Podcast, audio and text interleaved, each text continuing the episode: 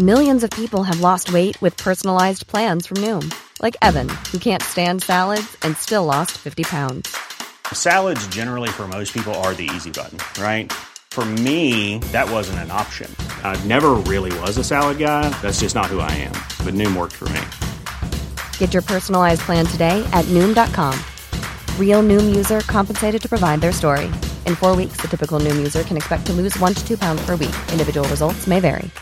Imagine the softest sheets you've ever felt. Now imagine them getting even softer over time. That's what you'll feel with Bowl and Branch's organic cotton sheets. In a recent customer survey, ninety-six percent replied that Bowl and Branch sheets get softer with every wash. Start getting your best night's sleep in these sheets that get softer and softer for years to come. Try their sheets with a thirty night guarantee. Plus, get fifteen percent off your first order at bowl and branch dot com. Code BUTTERY. Exclusions apply. See site for details.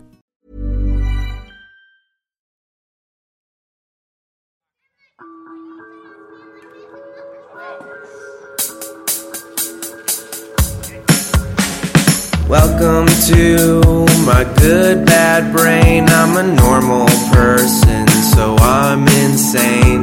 I've got depression and A D H D, but I'm doing better since I medicated me. I'm still not always sure whether I exist or what being a person even really is, but I figured out a long time ago that being alive is beautiful. Everything we do now is being recorded and it's public and live, just so you know. Okay, thanks. How are you? Start to be normal now. I know. Good, man. You know, fucking get, get bored of this quarantine life, but uh, unfortunately, contrary to what seems to be Uh, a mainstream perspective now, that doesn't mean that the danger is past. Wait, do you think that's a mainstream perspective now, that like there's no danger? No, I don't think it's, well, yeah, I mean, I think that people are just tired of doing this. And so as a result of being tired of it, they're just deciding that they're not going to anymore. Yeah, that's, I mean, you're also in, you're also in like Nevada, right? Oh, yeah. Yes. That's okay. Oh, yeah. Tweeting the U R L. I mean, we don't. Today's going to be so loosey-goosey. I mean, I'm already on. If you want to watch it, um, I don't know what. I mean, it's just youtube.com slash JSleeper. It's probably, probably there's a thing that says live now or something like that. But it, yeah, if anybody wants to ask questions, have them come ask questions in the chat, um, because we're just hanging out today. I just feel like on that note, you know, we'll get into what you were just talking about, because Allie was talking about that too. Um, like, yeah, I don't know. I, I things are getting, this quarantine is um definitely, people are going crazy and just want to be done with it. I feel like just so behind. I, I don't know. I don't know. I don't know. I feel like I've been doing a lot. Like I've been doing a lot of like little projects and things like that. But like, yeah. For instance, like I, I don't know what I got up this morning to do. Uh, I did some like post things I had to do or whatever. But like, I got up to, I still haven't put up Good Bad Brains for like the last three. I did this like live stream on Friday. That was kind of a big project and that took a lot of work, and that mixed with like other regular work and things like that. You're just like the stack of things. Sometimes it just like, it fills up, right? It fills up with like all these things that you, I should have done or should be done. And oh, good morning, Rogue. Hello. Um, and, uh, and then, and then instead of doing those things, I like spent yesterday whittling a spoon. Yeah. I saw a kit recently on S- Smoky Mountain Knife Works tried to sell me a spoon whittling kit. Comes with oh. a Band-Aid. Well, that's, you're going to need more than one of those. My hands yeah. are like, a t- I don't even know you can tell, but like, it's just like, that's a ripped callus uh, yeah. under the skin there. The, my my thumbs are just straight Ooh. up. Um, I, what's that thumb callus from? Blisters. This one? Yeah. Whittling, baby. This is just a blister. It's not even a callus. It's like blister. Uh, let's see. There's a there's one cut. Yeah, that's how, cut that's how all calluses start. You know. It's so fun. Yeah, it's so fun. I, I, I it's it's uh, I don't know. I feel like in a weird way, because I don't know if it's because I'm a, I don't know. Like the fact that we were stuck in the house made me go like, I'm going, I'm going to just do things. And, and it's, I don't know, anytime in my life I was like, I have this project idea. It's going to be like this every, every week and every day we're going to do this. I kind of like fail at it or just don't sustain it. It just sounds like a good idea, you know, uh, but I never really follow through. Like even Good Bad Brains kind of like that, like Good Bad Brains, something that like falls on and off and it's like, you know, whatever. And then uh, yeah. and then we on quarantine and I'd started this quarantine calisthenics thing. And now I'm like sixty something days into doing that like every day.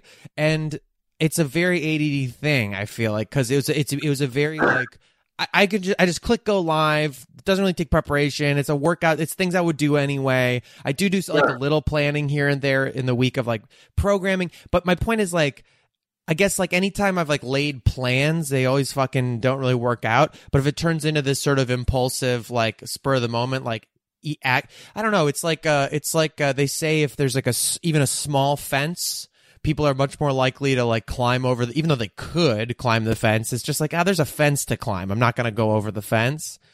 Yeah, I feel like tiny barriers to entry, and I've always actually associated this as like a, I'm not even trying to shoehorn this. Like, if there was like a form I had to fill out online, that would stop me from like ever doing something that I had to do because I'd be like, it's gonna be so tedious. I don't know how it's. I'm so bad at forms. I mean, yeah, there's there's evidence to show that's the case. I mean, there was uh, a, a site that went up on Reddit the other day that was like, uh, it was a tool that allowed you to track senators' stock trades. Yeah, and of course, like the servers were overwhelmed within, you know, ten minutes of it being posted. So they just said, you know, the information's free. You're, you're welcome to like look at it, but our servers are overwhelmed. So you have to make an account, a free account, if you want to get on and look at it. Otherwise, you know, check back in a couple weeks when things right. have calmed down. And of course, nobody fucking makes an account. So, right. you know, that's all it is. Yeah, exactly. Including me, I was like, oh fuck that, I'll just try back in a couple weeks. Yeah, but it's weird. So now it's like, things that are like dreams I have, like big projects, which actually I'm psyched we did the Karate City thing because it felt like it, it was a little bit of like going back to big projects that take time and years to like put together, but like uh, never happen.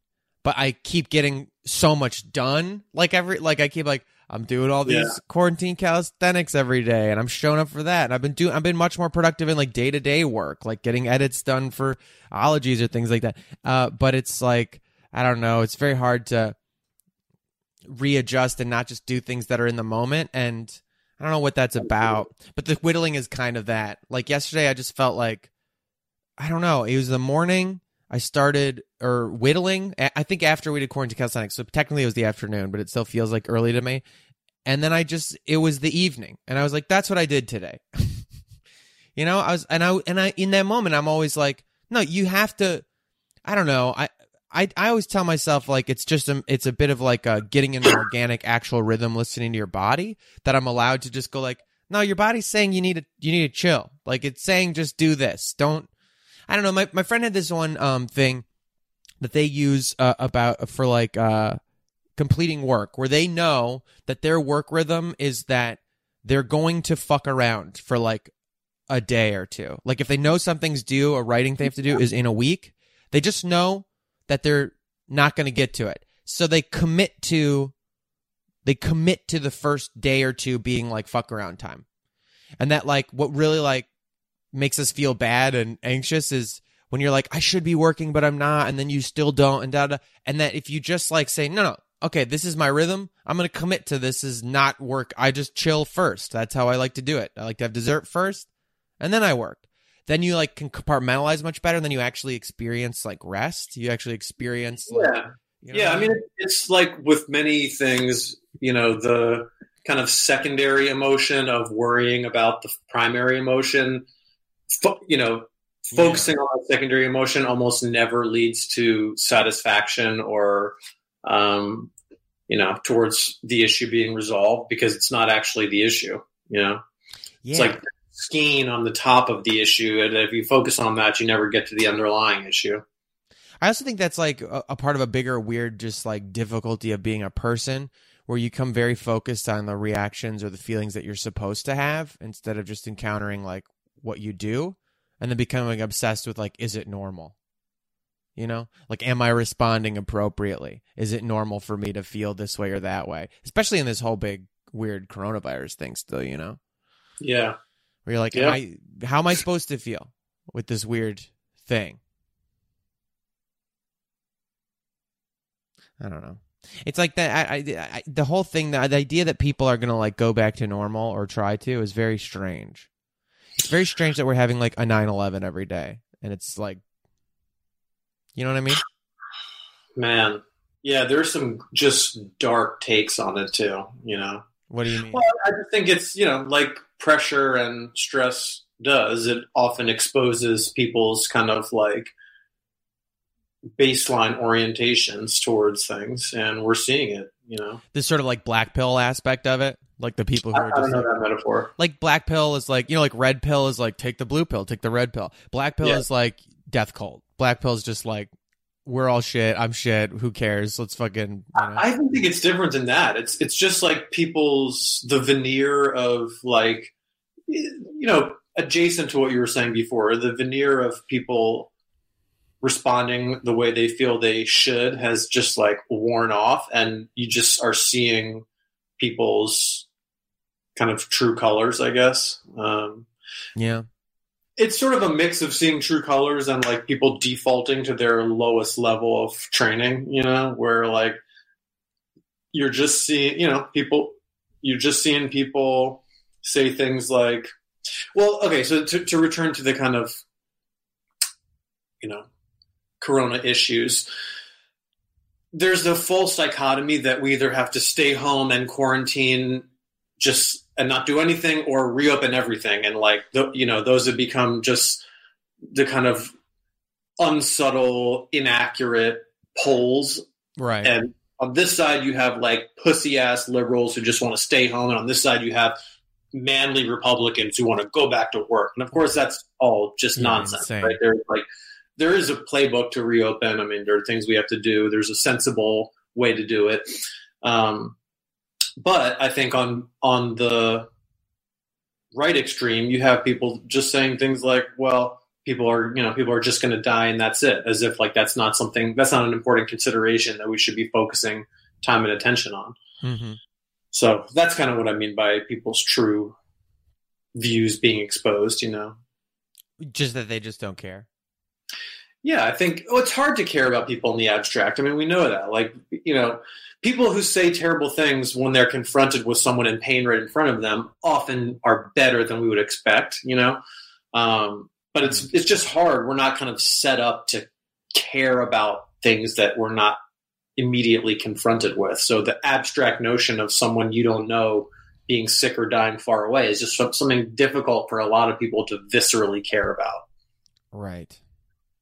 Why Why do you think it's so easy? Well, I don't know if easy is the right word, because like um, I would say almost like some people with like anxiety. I mean, I feel like abstract notions of other people suffering sometimes are like too present. Well, I mean, you know, empathy is a trait that's on a normal curve, you know, so I think there are some people who are just going to be a little bit farther uh, to the right and just have more sort of innate empathy. But then, of course, it has to do with, you know, your values, your beliefs, the kind of n- values and norms that you that shape your worldview. I mean, how much suffering you've done yourself, you know, like that, because that builds, you know, that's that Khalil Gibran quote, like you can only fill your well as deep as it's been dug by pain. So I think people who've not experienced pain or suffering have a very hard time, you know, appreciating that in other people. Um, I've never heard that quote. That's a really good one. Oh, I love it. Yeah. I'm surprised I didn't get choked up saying it. It's like my first time saying it without getting choked up. Yeah. Khalil Gibran is one of those like fallback to great quotes all the time. I think about Dude. the parenting one a lot, that like children are not your children. They're, they're an arrow shot from your bow. Oh man. Love yeah. That. He just, I mean, just, yeah, he was great. Um, somebody did ask in the chat. This is, I don't mean to be like so ra- random. Whatever. Yeah. Vibing, dude. Over, man. It's fucking Sunday. Yeah. One person said, "Oh yeah, Chris." Yes, I also don't even the guilt. I can't snap. Yeah, whatever. I, we're all there. Don't worry about that. Um, somebody asked, uh, "What does Nick think about internal family systems therapy? Have you heard of that?" Uh, yeah. I, I actually just taught a family therapy course. Um, I'm not super familiar. I don't think that was one of the modalities that we taught. I mean, um, I'm not sure what internal family systems – family systems therapy is like a kind of broad umbrella term, you know, for – I mean, it's like a Salvador Minuchin invent, who, who is Argentinian, by the way, uh, by birth, way of kind of mapping family dynamics. So trying to understand, you know, subgroups within families, triangles, um, kind of networks of influence. I think it's good. I mean, it, it to me, lends a lot of very useful um, kind of tools and concepts for, for mapping dynamics, right? Because, you know, usually the family will come in and you're like, so what's the problem? And they're like, little Jimmy's a, like a fucking shit, you know, he's lazy and fucking everything up. And of course, it's not little Jimmy's problem. It's a family systems problem, right? And so understanding how to like recruit the entire family and reframe the problem so that they understand it as a relational problem, a problem within dynamics, is really useful. And family systems like allows us to do that. But, you know, beyond that, when you're looking to change, and then there's some like, let me back up a little. There's some like techniques in family therapy, like enactments, getting the family to like reenact the problem in front of you. I think that stuff is useful, oh. But you know, most family therapists now are like syncretic, um, or eclectic. They're going to also use other evidence-based interventions. So me personally, I think family dynamics uh, or family systems therapy is really useful for like conceptualizing problems and presenting it to the family. But when it comes to change work, Um, I fall more on the side of like uh, kind of C B T influenced interventions, just because there's so much evidence yeah. changing thoughts and behaviors using more kind of C B T style intervention. This is, I opened this Wikipedia page. Let me see. I don't know if this is the same or different, or I'm just going to. It says internal family systems model is an integrative approach to individual psychotherapy developed by Richard C. Schwartz in the nineteen eighties. It combines hmm. systems thinking with the view that the mind is made up of relatively discrete subpersonalities, each with its own viewpoint or qualities. It uses family systems therapy to understand how these collections of subpersonalities are organized. Have you heard of this? No. It says uh, it says it, yeah. says, uh, it divides into three types: managers, exiles, and firefighters. You ever heard yeah. of that? Yeah. Look. So family systems therapy, again, which is the, the kind of Salvador Minuchin started therapy, okay, okay. for you know, the substrate for most family interventions. You know, this sound, my immediate take is that when we start talking about like different personalities within people, that can be like a fun way to metaphorically look at what's going on. And if it's helpful for you, that's great. You know? Um, oh, it's like, uh, I mean, yeah, but that that is, well, I kind of want to, somebody said in the group, somebody else knows about it. They say it's basically giving characters to your emotions and pain and allowing it to play out. Super creative and almost psychedelic, like without the medicine. It's wild. Have you Look, ever- if that yeah. if if that is helpful for you and like you're making progress doing that, fucking do it. Yeah, why not? All right. Have my ever- again, my my view is always to start with the thing that has the most support and the behavioral health literature and then work your way down. But, you know, fuck it. If you, th- that's my view and that's what I recommend to people. But if you hit on something that you really like and it's working for you, why, why change that? You know, enjoy it. Go for it. Have you heard of something, this just made me think about, have you heard of something called like constellation, family constellations therapy or anything like that? Something? No. Okay. See, because I'm curious about that's. I was just thought, you know, I did this thing once, this like constellations workshop thing. Oh, are you, what are you doing? Are you live right now? Oh, okay. I mean, now we're doing we're doing promo work in the middle of the thing. All right. No, it's fine. You don't have to. It's okay. Uh, I feel like we're kind of talking about uh, sort of like vaguely pseudoscience therapies or something like that right now. I don't know if people have questions about it. But like, that, so I did this workshop. I, I was in a really bad place in my life. I was just in a really bad place in my life. Probably like the worst I was. And, uh, and my mom was like, all right, you're coming on, you're going to do some work or something like that. So she sent me to some therapy things like in a row. I did like horse therapy. And then she put me in this constellations therapy workshop that she'd done that she yeah. thought was cool. So I did this like two day workshop and it was very powerful. It was very spooky. Yeah. I think I'm like a theater person. So I'm susceptible to those kinds of things. You know what I mean? Yes. I mean, look, I think that the thing is, you know, my angle is a little bit different because I am a researcher and I develop and implement interventions. So, yeah, you know, it's not as if only things that have been rigorously studied can be effective. Like, that's not true. It's just that we know better whether they are or not. That that mm-hmm. that's all. So, you know, and like from my perspective, I try to, you know, I study things so that we can say, hey, this is a good investment of resources in in a world of limited resources where like agencies, local governments, and larger entities have limited resources. We want to invest in things that have some like strong basis in evidence because that's all of our money. You know, we want to like spend it on shit that's probably going to be effective. But look, if I could send every veteran who has P T S D, who, you know, hasn't uh, achieved like a good outcome doing, you know, P E at the V A and being on meds, if I could take those people and send them on a motorcycle trip across, you know, Western Africa and then go to equine therapy, I would fucking do that because that sounds like an amazing yeah. experience.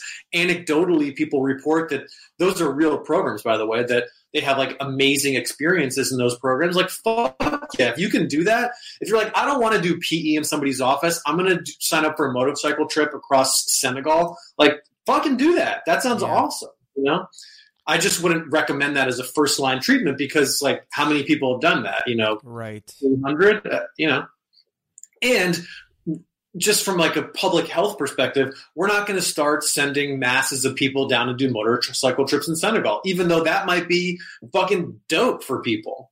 You know what I mean? So yeah. it's kind of like that when you hit on something where you're like, I like this, this works to me, kind of speaks my inner language, like. You th- then go for it. You know, you don't don't listen to some scientist tell you that that's not evidence based. If you're actually getting an outcome that you like, however, if you're going to make a recommendation to someone about where to start, I just think the responsible thing is to start with the highest standard of evidence. Yes, that's true. That's a very that's a very healthy response and piece of advice but, that I would expect. Put it this way, though, if I had. You know, if I was seeking treatment for P T S D, I wouldn't want to go get P E in somebody's office. I would want to go on that fucking motorcycle trip. Right. Yeah, for sure. Yeah, I know what you mean. Yeah, somebody said, uh, that's what I was thinking of. Uh, they said, I thought of my description of the wolf that lives inside me. Yeah, because I've talked in the past, for me, like, I don't know. Yeah, metaphor and... Uh, you know, my the demon that lives in my rib cage or that I feel yeah. like I met. Those kinds of things, like, really do Shadow. help me. You know what I mean? Like, make make... I was thinking about it, like, there is something in human be. I, I was, I don't know. I was just having a, a moment of thinking about, like, what is it that makes us create gods? Like, what is it that, like, for, you know, not just gods, but like idols. Like, you have to craft a thing. Terror, Garrett. Terror. Terror and darkness. Is that like the predominant? Do people think that, like, that they need, like, you know what I mean? Like, the, the no. belief is, because to me, I was just like, it seems apparent to me that I was like, the same way I do other woo-woo things. It's like, I have this abstract notion th- that there's something I can't explain. Like, if it's quantum, whatever, some feeling of connection, an existential thing or whatever, what, it doesn't matter. And that just my three-dimensional brain and self, which is struggling to attach to something else that's very infinite and difficult to describe, has to make these abstract notions something I could hold in my hand. So you have that I can worship or ask questions of or whatever. And so that turns into things. Yeah. I mean, there seems to be evidence that people have a predisposition towards seeking meaning and connecting events in the world in order to create a narrative that, that makes sense, because that's efficient for the brain. Once you create that narrative and you can slot things into a certain relational framework, the brain doesn't have to do as much work, you know? So yeah, yeah there seems, they're, they're like, you know, evolutionary psychologists would argue that, th- that there's an evolutionary advantage to kind of this uh, patterning of experience, and that that in turn gives rise to like systems that govern that patterning. And that's easy for those systems to take on some kind of divine um, yeah. you know, framework. Yeah. I, I mean, Ali, uh, there's an ologies episode they talked about it once. There's like this, uh, which one was it? What am I thinking of? The metaphor. Ah, never mind. Whatever. The, but oh, I know what it was. The, the, it was the sports psychology one, and, ah. and, and they were talking. I think they were talking about um, how many athletes like thank God and have like faith, you know, they, they, you know, and that there is something to, yes, you have this belief and that belief is enough that, you know, and, and who's to imagine say? If you had the belief that the all powerful, omniscient, omnipotent creator of all reality right. and its infinite multitudes is invested in you making your free throws. I mean, imagine that belief. God, what would that feel I mean, like? It's you know? true. It's true. This is a really stupid example, but I feel like I always apply like this kind of like sports psychology and things to like video games and even like the, the dis like I feel like I learn lessons about like uh, best practices about anything I'm trying to achieve in my life and like figuring out how to make things happen and do better instead of just blaming whatever I want to make to not, you know, like how can I clean up my side of the street and things like that are all yeah. like things in video games. And, uh, and one of them is like, there's this game Tarkov that I like to play sometimes, very unforgiving shooter type game. And part of the way you, you end up playing it because it's so unforgiving is very cautious, is very terrified, very like, uh, like trying not to make sounds because sounds are so important to get creeping around. And uh, and yesterday I went to play a round of it, just like I don't know. They're going to do a wipe suit, and I feel so unattached. I don't play it that much anymore, so I'll just jump in and wing it, like wing it for a round, you know? So I put like a, bu- a good rig together and just like hopped into a raid, and I was uh, playing very fast and loose. And like I wiped a three-man squad by myself, um, and it was like like casually, like barely trying, you know, just because I was being so aggro. And I and I, and in particular...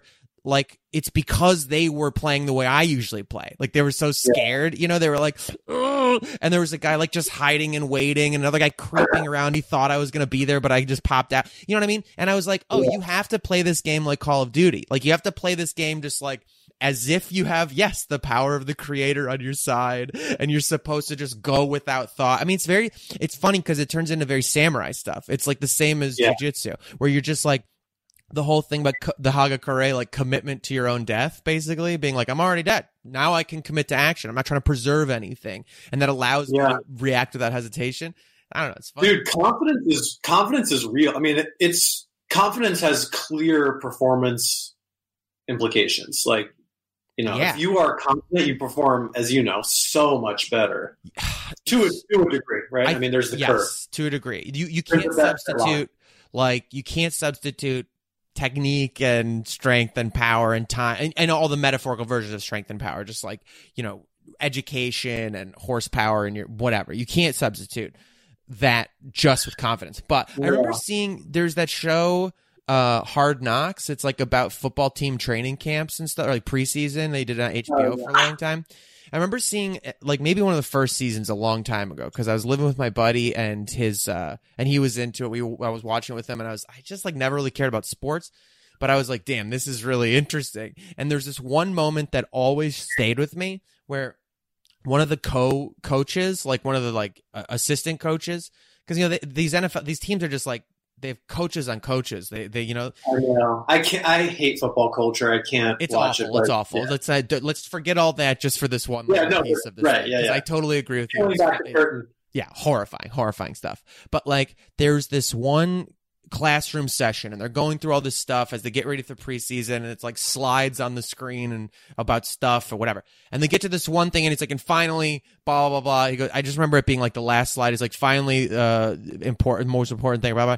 And or, he clicks over, and it just says like swagger, and he goes swagger, and he's like talking about it very clinically, but he was just like, you have to like, you know, be on the field like you belong there. You have to like own. And I was like, damn, that is really true that there is this sense of, which I've talked to Allie about, like I've thought about in other aspects of my life. Like when I was a younger person approaching acting, for instance, like I had a ludicrous confidence that like I would go to these rooms and auditions like that. I, I probably had no business being in, but just felt like I belonged. I was like, yeah, I'm supposed to be here. And that attitude of like a sense yeah. of belonging, a sense of not, not like I, every audition I come in, I would like empty my pockets. I was like, I don't have stuff. I don't like stuff in my pockets. I just put it on a table somewhere. Just a sense of swagger, not in like a cockiness, but like a sureness, you know, yeah, really helped. Yeah. And, and it kind of like has wavered as I've gotten older, not just there, but like in general, I feel like much more apologetic and much more, and it, it doesn't feel good, you know?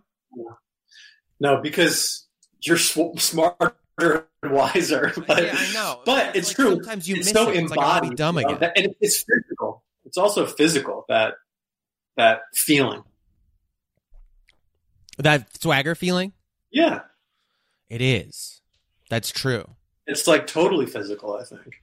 What do you mean? Like, what? Like, tell me more. That's the way that I experience it. This is this is not like my, you know, social scientist mind. This is just like my personal experience. I just feel it physically. Like, I, even, you know, I don't know if you relate to this as much because you're some you're much better. But like, even when it would be time to roll with people, mm-hmm. and I would just be like, I, I would just feel in my body the times when I was like, I'm gonna like get, I'm gonna submit this person.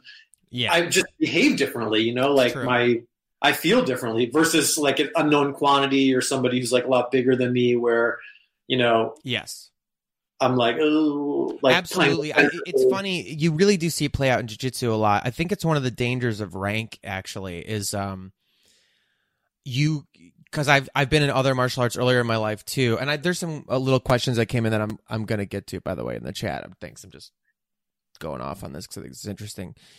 Uh, I guess we're talking about sports psychology today, but like, uh, okay, that, um, the, okay, early, I did some other martial arts that I feel like there's like a cultish thing that happens where you just know this person's better than you. You just know the senior person is a better fighter than you. They know more techniques than you in this kung fu or whatever. And so they beat you every time because you've committed to that knowledge. Yeah. And I think it's one of the risks of, uh, jiu-jitsu or just anything with rank where like if you if you get too respectful of the rank and the belt, then um or or even at the rank and the belt, it could just be the person that you're just so used to them beating you that you're just like, yeah, this person beats me, they that's what they do, right. That like I I fall into that. I have like I think everybody has their like nemesis. I have like one or two that I feel like have become my my demon that I'm like yeah, that's yeah, the thing I need to face. That energy is like the hardest. I like that. You know what I mean? Like um But, and other people who are not my demons, so I have no problem with them, but other people are like, that person's really good. You know what I mean? Which yeah. is like a weird thing. It's it, to me, the the hardest thing for me, which is also just the lamest because it is so like annoying, is uh is humorlessness. Like if somebody just is like, I just, I don't know why. I'm like, oh, you're not, you're a Terminator. It's just scary to me. It's like weird yeah, or like a, a kind of, cause I think I interpret it as a sort of like simple minded, I don't know. It just feels like, um, like I used to be the most scared of kids from like downstate Illinois who were like farm wrestlers who just seemed like something about them. They just had like no, like, uh, no, no hesitant, no, like, like I felt like they would kill me and they wouldn't care. You know what I mean? Like there's a yeah. part of them that was just like, they well, don't, they don't care. I don't know. Yeah, I relate. It's because they're there for a different reason than I'm there, you know? And I have a hard time relating to that reason. What do you think their reason is? Who fucking knows, man? I mean, what uh, part of me wants to say deep-seated ego fragility, but that's just off the cuff. I don't know, you know? That's why you're there, or you think that's why they're there? I, I think that's why people who are like, I'm here to kill. Are oh, there. yeah, yeah. You no, know? I agree. I agree. Well, it's like, weird. It, it I is mean, weird. I definitely have an ego about it. Like, I don't like to lose and get submitted, but it's yeah. not, a, I don't. And sometimes I will be like, fuck, why didn't I do this? Like right before I fall asleep for sure. But yeah. like, I don't carry that around.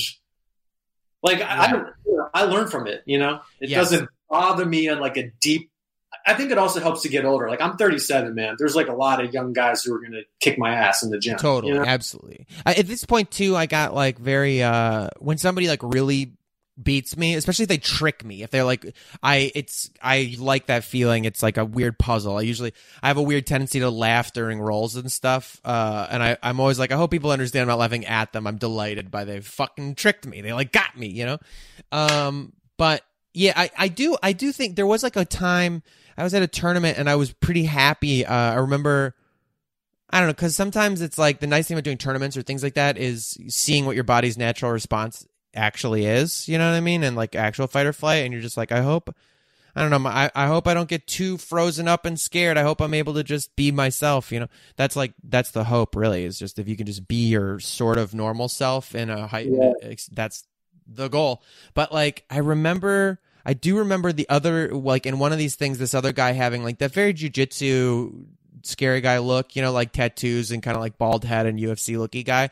And, uh, but he was like jumping around. Like he was like cyborg visage. Yeah. Yeah. That like psyched up kind of. And I remember being like, oh, all right. Like I was like, that's, he's freaked out. Like he's got to get this energy out or whatever.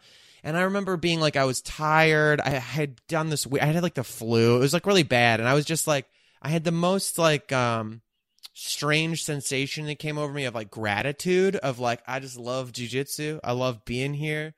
This is all very funny. Let's go do this. And it wasn't like perfect, you know, like, but it was, it was way better to go in like that and just yeah. be like, all right, yeah. let's see what happens. Um, yeah. Because the other thing is you get in your head, if you get in your head too much about like, I'm screwing up, I'm screwing up, oh shit, he got to advance the position, ugh, you're done. You got to, if you got to just like try to be loose and roll, like, I don't know, some people are really good at game game plans or like they lock down, have like a different tournament style. But anyway, well, you said too about the mindset of like, I'm going to submit this person. Sometimes like, I think about a lot is like sometimes the opposite, like if I'm getting stuck in a submission or something like that and I'm just rolling hard or it's in a tournament, sometimes literally in my brain, even if they're close to like they're gonna get this armbar or something like that, inside my brain I just go no. I'm just like literally hear it in my head saying no, no, and it works. Like it's just this, it's very funny yeah. that like for all the technique and all the all the things that I know, like just getting mad doesn't win fights. Like that's just something trained fighters laugh at. It's like uh damn, sometimes just straight up just denial, just being like nah is works. Like it just it, it clicks something over my brain where I'm like mm-mm, I'm, I'm just gonna survive how this cerebral it is, you know, it is so cerebral. Oh well, this kind of, I don't know, I was thinking about like instructors and the cult of personality, but this reminds me, like if we kind of circle back to what people were asking about initially about like different interventions, and um I'm always just also careful about somebody who like develops an intervention that's like theirs, because I think like, uh-huh. to me, that's the cult of the leader, you know? And you can have people who are just good healers. Like, it doesn't fucking really matter what they do. They just, like, the force of their personality and the way they connect with people, they're able to, like, kind of escort people towards more health and well-being. And they're just, it's their own personal kind of yes. bubble of charisma. And, like, a, it's amazing if you find someone like that, but the thing they develop just may not work for other people. Like that's why it's so hard to develop intervention, because it has to be something that works when I do it and when you do it and when Joe Blow gets trained in it. Like that's the, the special sauce, you know? Right. Otherwise it's like a skillful healer healing. And, you know, that's awesome, yeah. but it's not something that you want to kind of promulgate for everyone. It is like, that is very like acting stuff too. I like, I'm, I'm very anti-acting classes in general, uh, which is a little disingenuous because I was lucky that I got a lot of them in my high school when I was a kid, you know, I was like, but like, I, it's because it's one of those things that I feel like a lot of the people who want to teach acting don't, they just want to have a room full of people who are like sycophants. They don't really want, they don't really like love acting or theater or storytelling or anything. They just want like to be a guru. They want to be the one that got you there, you know? Yeah, it's such yeah. a gross feeling.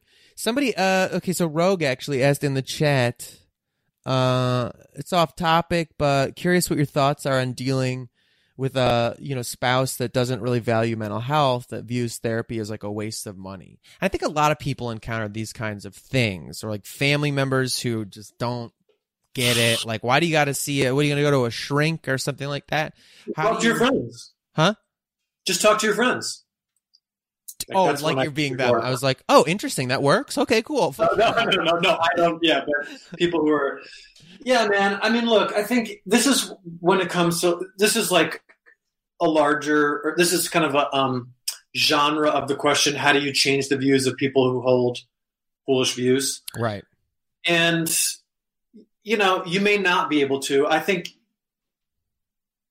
So one of the questions I like to start with when I'm confronted by someone like this is to ask, how open are you to changing this view in the face of evidence to the contrary? Right. And if you are talking to someone, they're like, oh no, my views are based on evidence. So if you present me with evidence to the contrary, I will change my view. That, you know, that's what, five percent of the population. Most people are like, well, it doesn't matter. Well, I just, it's my feeling, you know? So if you're talking to somebody who, whose views are not based on evidence. It's just based on their kind of off-the-cuff emotion. I think it's unlikely that you're going to be able to like have a discussion with them where you present them with evidence and have them change their mind. Yeah. Now, you might say something like, well, it helps me, I feel better, and there's a ton of scientific evidence in support of it, so I'm going to keep doing it. I mean, that may, it may just be that, you know. But just to kind of reiterate, if someone doesn't base their views on evidence and you're trying to present them with evidence to get them to change your their view, you're going to be frustrated because that's not how they form their view. Right. They form it based on their off-the-cuff internal processes, and they may not even know what makes them form their view. They may not even be able to articulate why. They just right. don't like it. And maybe it's because of their own sense of vulnerability and fear. You know, what what would it mean? Like sometimes this is a this is a question we ask sometimes is in therapy. If someone seems like just unwilling to entertain an alternative possibility, you ask, well, what's the threat? You know, what would it mean if actually this was true? Like what? Let's okay, it's not. Let's say it's not true, but just as a mental exercise. What would it mean to you if it was? Like, what's the danger? And that can sometimes help people get at, well, maybe it means they would have to do some work, you know? Maybe it means some another set of beliefs that they hold wouldn't be accurate. You know, maybe right. it means something about their childhood, you know? That's that's my instinct is is when people have an instinctive uh, negative response to personal work, therapy, or whatever. Uh, especially if it's like an interconnected system, like a close relationship in your family or you know something like that, is is uh, there's uh, the thing I always project is just they must be concerned about unraveling something, destabilizing a system that they have in place. That's like what they got, like you know what, what did it uncover, or or will it change our relationship and what I get out of this? You know what I mean? Things like that. Yeah, I mean, you often hear they're kind of like archetypes of people who are anti-therapy, but like one of them is a mixture of the it's bullshit and you're weak variant. Right. And then I'm like, well, Medal of Honor recipients talk about going to get therapy. Are they weak? Yeah. You know, start with an extreme and kind of work your way in. Yeah. That's cool. Yeah. But yeah. I, I think you got to ask, I do start with the question, like, is this a view that you hold based on evidence? And if so, do you like want to have a discussion about you've got. Hmm. Another question sometimes, like, because people get, they internalize their views as if their views are who they are, which is very dangerous, you know, hmm. because I think your views can change based on what you know rather than being a function of who you are. So another question you can ask to kind of shake that up is, where do you think you got this view, or who gave you that perspective? Who transmitted that perspective to you? Mm-hmm. Like, which cultural influence transmitted that perspective? Which person transmitted that perspective? Who do you think put that in your mind, that idea? Right. You know? Yes. Ro, thank you for asking that question, by the way. Yeah, because I do think this is a very common... I think that it's hard. It's hard to get people... I mean, we talk a lot about ways to try to find affordable help and stuff like that, you know, but even if you're doing uh, sliding scale or find something... I, I do think it's a common thing of people being like, what am I going to spend money on that, that? Or like, how am I going to invest in... You know what I mean? I mean, there's a couple things, you know, like it depends on how antagonistic you want to get with people. Usually it's not a good idea to get antagonistic because no one changes their mind from being browbeaten. Right. But I think, you know, questions to decouple the individual from their perspective, like, and also to take the heat off of you from defending this, you know, this project. So rather than like, well, this is why I think it's important. It's like, wait a second, who do you think put that idea in your mind? Because now it's up to them to explain that idea, which is actually the, the, to me, that's where the onus is, because there is this enormous volume of evidence in support of. That is, int- that is a good, that's a good little uh, judo kind of thing to do. What, what? Well, I think money is a factor, which is like part of what we're talking about. But yeah. Like, well, then the other thing about money is I guarantee you, you can always find something dumber that people are spending their money on. In that, yes, for sure. Like I, I always think like like one thing I think about a lot these days uh, is how much I used to spend at like bars, and like I can't even figure out how I did it. I mean, I've like oh, never yeah. had money. I've, I've I've always been bad about like feeling like there was enough, and somehow I figured out how to afford fucking drinking. You know what I mean? Crazy. Cra- I have no, I don't know how, to be honest. Anyway, there's always something. I do think that's true. Um, I really like what you said about if you can kind of like maintain. I don't know. This is this is a very like. I don't mean this to sound as manipulative as it is, but like that's sort of like uh, the joke, you know, in The Big Lebowski when uh, Walter's like calmer than you are, calmer than you are, dude. You know what I mean? He's like, I'm calm, I'm calm, calmer than you are.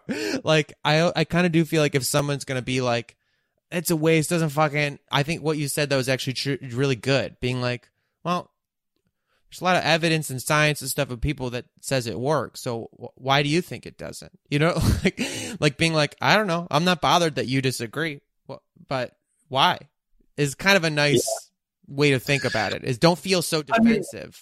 I mean, yeah. The thing is, it's yeah. Again, arguing, I don't think is a good idea, but you know, if you typically, if someone holds a view that is not supported by evidence and you just let them try to explain it to you, it becomes clear quickly that it's not a rational view.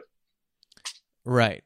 I think the unfortunate, I mean, this is a way bigger impossible question to get into though, is like, and a big question of our times is, uh, a lot of people hold very irrational views that they'll cling right. to their whole goddamn life just to like not face not- whatever trauma they've got. Yeah, you're not going to change those views probably unless the person is open to changing them. I mean, you just can't change views against the will of the person who holds them. Right. But, you know, people deploy all these rhetorical strategies. And you, as a therapist, you have to learn this because p- people deploy all these rhetorical strategies like they'll, you know, the ad hominem attack is kind of like the the like quintessential one where someone says something, you ask them why they think that, they get frustrated and attack you personally. Right. And then you respond to that defensively. And now they've succeeded in shifting you away from the point. And now right. you're involved in that. And so you just have to totally like abandon your defensive posture. They say, well, you're just an idiot if you think that. You're like, okay, well, we could talk about that, but I just want to get back to the question of why you think this is the case. Right. Right. You know? It just yeah. Put the, the usually when someone goes goes to the ad hominem attack, they're they're frustrated. They're so frustrated that they're not capable of staying on the point because somewhere they recognize that oh this this view that I hold is not based in evidence. Right. What's up, Nathan? By the way, Nathan just Nathan's here. Oh shit! Because uh, what's up, my dudes? Finally made one live, which is tight. What's up? Uh, it's a good one to join for, I guess. Well, we're a little behind it now, but we were like literally talking a lot of jujitsu and like sports psychology stuff earlier. Um, some, someone said, uh, I'm just going to share what they wrote in the chat. Kristen wrote in the chat. Um, I have a lot of, and I know we're, we're getting to the end here, but I have a lot of general past trauma, not just one thing that I can point to that caused P T S D. I have a hard time even knowing how or what triggers it. Uh, E D M and things like that won't be a good modality for me. I don't know what E D M is. I, E D M sounds like electronic. Probably E M D R. Oh, E M D R. Yeah, yeah, okay. I have trouble reining in the bigness of the trauma and have found it more manageable to tackle how I'm handling it rather than what prompted it. Um, which is like, to me, kind of is, seems like the approach that you, I feel like you tend to talk about more is like, Like, I don't know, to me, this sort of therapy that functions, that isn't about head shrinking and getting on a, a couch and being like, where did this come from? And instead I'm like, no, how is it affecting you? How would you like to not be affected by it or be affected differently? That kind of a thing is the kind of correct approach. Yeah, I mean... I mean correct. I don't mean to like say like, you know... Yeah, well, I, I think... um Again, like the, the kind of uh, the Bible for me of therapy is effectiveness. Like it's the book of effectiveness. So if this approach that this person is articulating is effective for them, then that's exactly what they should be doing. You know, if yes. it's allowing you to live more or less consistent with your values and to achieve your goals and to, you know, have the relationships you want and to work and um be functional, then yeah, that's the approach you should be taking, which and- I do feel like is kind of related, at least that understanding of like that your needs, like what functions for you or not, is valid, and uh like it just, that's a valid experience to be having. So when somebody does uh, close to you have a discussion of like, why this is a waste, I don't like this thing, is like, well, that's whatever they think doesn't change if you are able to function or not, and being like, all right, well, whatever's going on right now is untenable for me. I'm, I want to do this thing. Why is that? You know what I mean? Why is that so? I don't know. I feel like it, it doesn't. It. I don't know. I'm trying to get at something maybe like how important it is to be able to validate your own. I, I think. I think when you when you're near somebody who has very strong personality and opinions, and maybe you don't have them. Maybe that's p- part of your you know anxiety and things that you're trying to figure out. It's really easy to like be put on the back foot, start fighting their game, start like trying to respond to their issues instead of sticking with your initial thing of like, this is important to me. I, the point I've got to my life means like, this is currently not tenable anymore. I don't like feeling that I can't live like this anymore. You know, that, that yeah. thing they say about like, uh, that change comes when like the pain of staying the same is worse than the pain, pain of changing. Yeah. Yeah. But I mean, I, validating yourself, not just like continuing to live with the pain. No. And the other thing is that when you are like, if you've been unhealthy, you know, meaning that you don't feel good, you've had, you know, you're, you've not been functional, your kind of ability to be effective in your life has been compromised.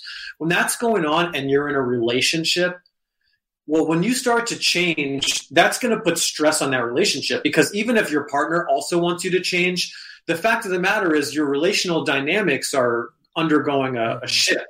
And most people are uncomfortable when their relational dynamics are undergoing a shift, even if they didn't like how things were before. Yeah. So it's very common that in, in treatment, you'll have to tell people, look, this is probably going to cause problems with your partner. If you've been unhealthy and isolating and depressed or suffering from P T S D and not doing certain things or doing certain things another way, and you start to change all that, your partner's going to get uncomfortable, and they may, not on purpose, try to put you back in that role because that's what they become comfortable with, yeah. even if they don't enjoy that that comfort. Right. So you got to just be prepared for that. And that's why it's a good idea, you know, if you're really in a um, a course of therapy where you're going through serious and significant behavioral changes, it's a good idea to have your partner come in. I will say, and I hope that Allie, you don't mind this. I'm not going to get too divulgy, but I will just say one thing I'm very grateful for is like Allie and I have been through it. Like we've been together like almost a decade now, and we've been such like different people throughout it. And uh, change is difficult.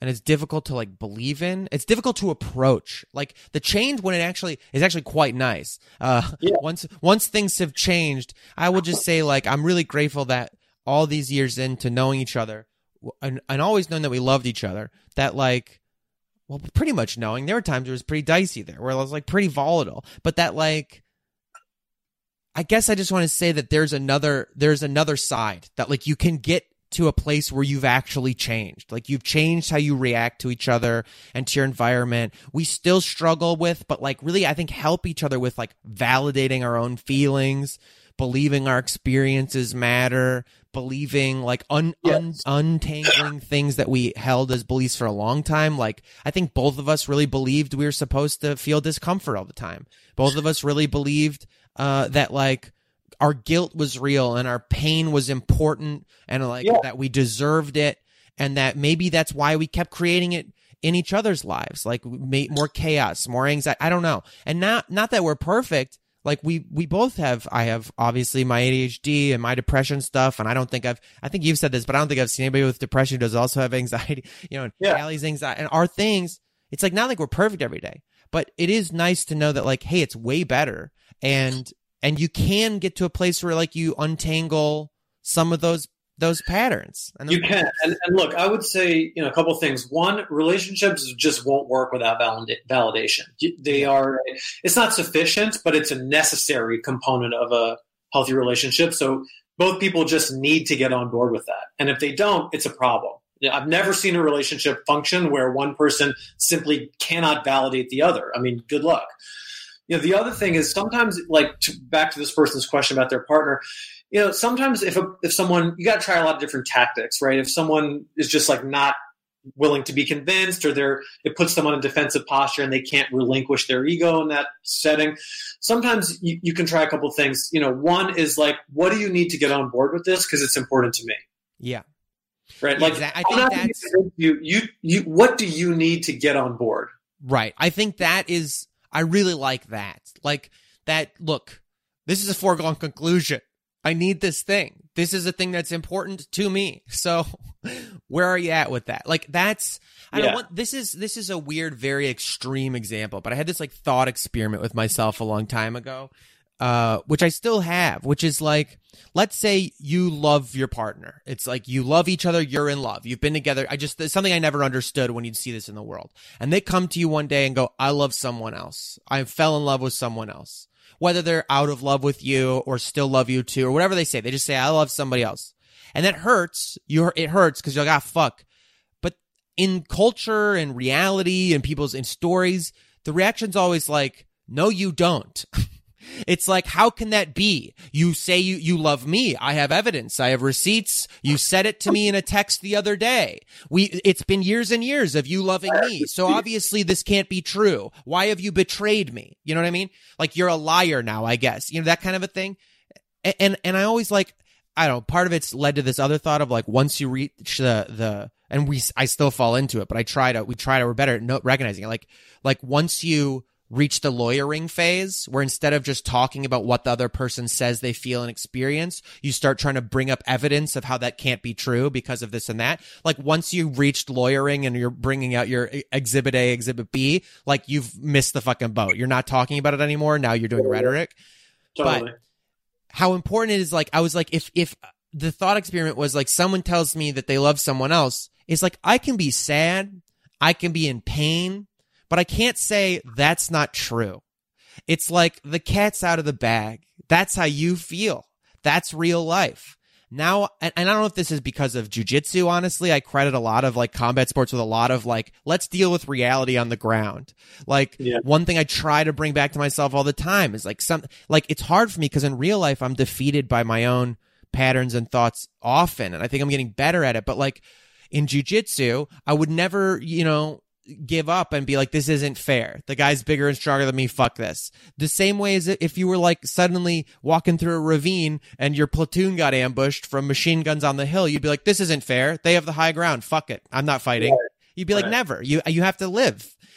And yeah. how weird it is that in life, when it becomes metaphorical or emotional, I will just say, It, this is unfair, so I'm not participating, or I will try to change the rule and say like, that can't be true. And I'll just deal with the technicalities instead of saying like, no, the reality yeah. is you said that you feel this way and I have to engage with that and face like, well, do I love you as a person? Do I want you to be honest and real, or do I want to live a lot? Like, what is that? And I think maybe for some people, the inventory of their own feelings of that is demanded, the change that is demanded by someone else having a disruptive yeah. experience is too much. You can't Mitch McConnell your emotional context, you exactly. know, by saying it's against the rules. much like... more succinct, much more succinct. Yeah, you can't fucking, you can't fucking like uh, filibuster, you know, your emotions with someone. Uh, it makes sense because, you know, the primary emotion typically is hurt, and then the secondary emotion is anger, and people are much more comfortable with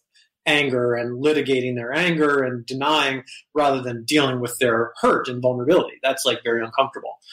So you know, th- the last thing I would say is, you know, one of the questions can be like, are you able to be convinced by evidence? Another one, like another, st- if, if no, another one can be like, well, how are you going to get on board with this? And if they're like, well, I'm not. And then the, you know, kind of the third one is like, well, then you and I, you and I together as a team have a problem, you yes. know? It's you and me together against this problem, which is whatever it is, you know. Well, like I, I want to say, I think further, like, sort of thought experiment game theory to me of that is like, um, I've also is is the like uh the me or the dog thing is like, oh, well, someone who loved me wouldn't make me choose. That like, you know, like like meaning sometimes there's a thing like, okay, so let's say you're in that experience where you're like, I want that, I need therapy, I think. I want to try that. Another person's like, I don't believe in that. That's fake. That doesn't exist. And this might sound harsh, and this is simple, easier said than done, obviously. This is not like, I don't mean to be glib about it. But at least for me, there are things other people can do where you're like, oh, I'm under the assumption that you love me and I love you. And that means you care about me and I care about you. And th- that's part of our whole thing. That's the reality uh, that I'm, that I'm living under, those beliefs and that understanding. And if I say I have this need and then you go like, nah, I don't fucking care, or I don't think so, or blah, blah, blah. There's a part of me that's like relieved in a sense. Like I don't even have to, it hurts, but you get to go, oh, I had a, my understanding of the situation was different, was yeah. mistaken. So, okay, I need to change that. And maybe I don't need to feel so much pain over the fact that you're not supporting me or helping, because like, oh, well, I was mistaken thinking that you were that person, I guess, which again, easier said than done, but something to kind of like process, I think, is like, if someone's not reacting in a supportive, loving way, maybe they're not that like supportive and loving. And it's, you know, something to face. It's difficult and, and painful, but in a way, a little bit of a relief. Um, I, I just want to add one little thing too that I think like bears repeating forever and ever in history is like uh, personal, a personal belief, but I, I'm hoping that you'll agree with, is this: there is no inherent morality to suffering.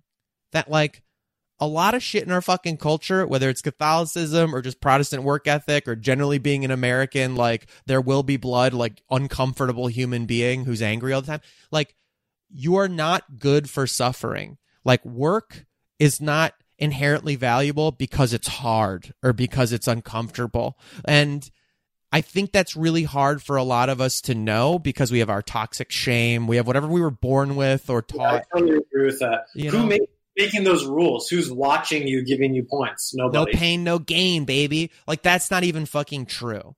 Like yeah. there's a way to deal with suffering that's different, that like you can engage with discomfort in an interesting way, or or or feel like, you know, we did the quarantine calisthenics. There can be a way that pain is pleasant and is a kind of discomfort of change. Yeah. So, but that's not the same thing. Yeah, as suffering being inherently moral in some right. sense. No, I think that's a sick morality, honestly. But so and like there's common, the, uh, like very common, like yeah. very common that people oh. are just like, I'm actually a good person because I'm not a I'm not a fucking bitch, and I just like toughen out every day, and I'm in pain every fucking day. Okay, you know what I mean? Cool. Yeah, I mean, I think the other, you know, so there's like kind of a Buddhist phrase that I'm paraphrasing, which is that pain is unavoidable, but suffering is pain plus non-acceptance. And so, you know, yeah, you're going to experience pain. That's just like one of the core processes that organisms experience. And there, there is value in that as a communication tool, right? To kind of point you away from harmful things and point you towards good things. That's like one just basic function of pain, right? Like move towards pleasure, move away from pain. It's like one of the earliest kind of evolutionary processes. But to just sit in pain for its own sake, there's, yeah, I've never seen anyone who derived value from that. I uh, I really love that. I, th- I I I don't know if you said that to me in the past, but like that pain is unavoidable, suffering isn't, is like so fucking good. That like suffering is this other layered experience that we create for ourselves versus just dealing with the discomfort of pain. Yeah, and it's kind of like the dog, right? Like the dog, which to right. me is a highly evolved being. Like a dog with cancer can be in pain, but it's all it's not suffering about that. Right. A dog doesn't fucking know that it lost a leg. A dog is just like, I'm chasing that ball, you know? Anyway, beautiful. All right, that's good. I think we're a little over. I'm going to I'm going to stop us for today. Thanks for being here. Are you uh, are you available? Do you want to, to do a noon thing today? To do a little meditation thing? I, I'm actually I'm sorry, dude. I have okay. plans to go to Mount Charleston today with my wife. What is that? But... Can't not can't say it without saying the Borat voice. I saw a really stupid tweet. I'm gonna leave everyone with this also brainworm. Uh, someone was like, in two thousand five, they were at a some dumb fucking tweet. They're at like a Halloween karaoke party, and someone was dressed as Borat and sang uh, Bon Jovi, "It's My Life," but saying "It's My Wife." And there's no way to unhear or unsee that or unthink of it. Oh, man. Anyway, yeah. so yeah, what's that? Is that hiking or something? Yeah, it's just like, yeah, there's like woods there. I don't know. We'll probably, it's late, so we'll probably get turned around by the Forest Service or whatever. I'm sure it's full of people already, but we're going to try. Um, uh, there's woods there. Next week, we'll put in the books for next week. Okay, cool. Yeah, I think I think we'll probably just do a little meditation. I did like a fifteen minute one yesterday. Felt good.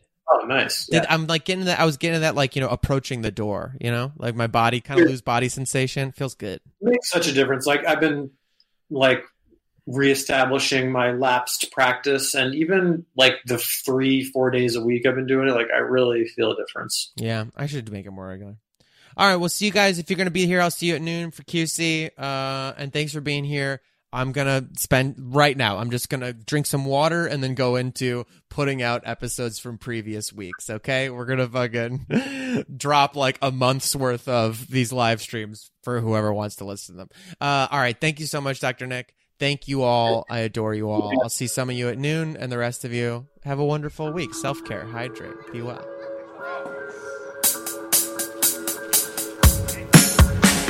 All right. Thanks for joining us, guys. Uh, My Good Bad Brain is a production of Mind Jam Media, my little media company.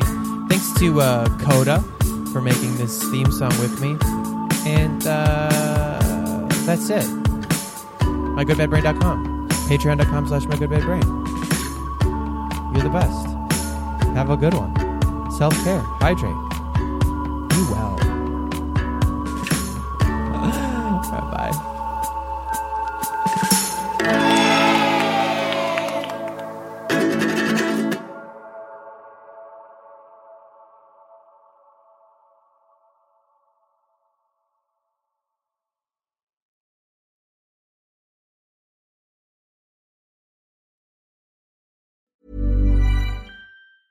Hey, folks, I'm Mark Maron from the W T F podcast, and this episode is brought to you by Kleenex Ultra Soft Tissues, your ally to help tackle your allergy symptoms this season. I love the change of seasons, but nobody loves pollen and all those other things floating in the air that make you sneeze during this nice weather. Kleenex Ultra Soft Tissues are hypoallergenic and allergist approved, so fight back against watery eyes and runny noses without worrying about irritating your skin. For this allergy season, grab Kleenex and face allergies head on.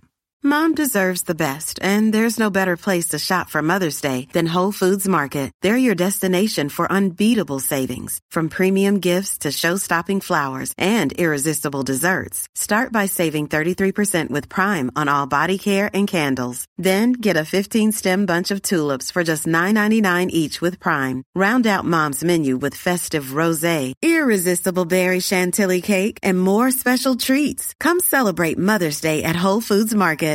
Flexibility is great. That's why there's yoga. Flexibility for your insurance coverage is great too. That's why there's UnitedHealthcare Insurance Plans.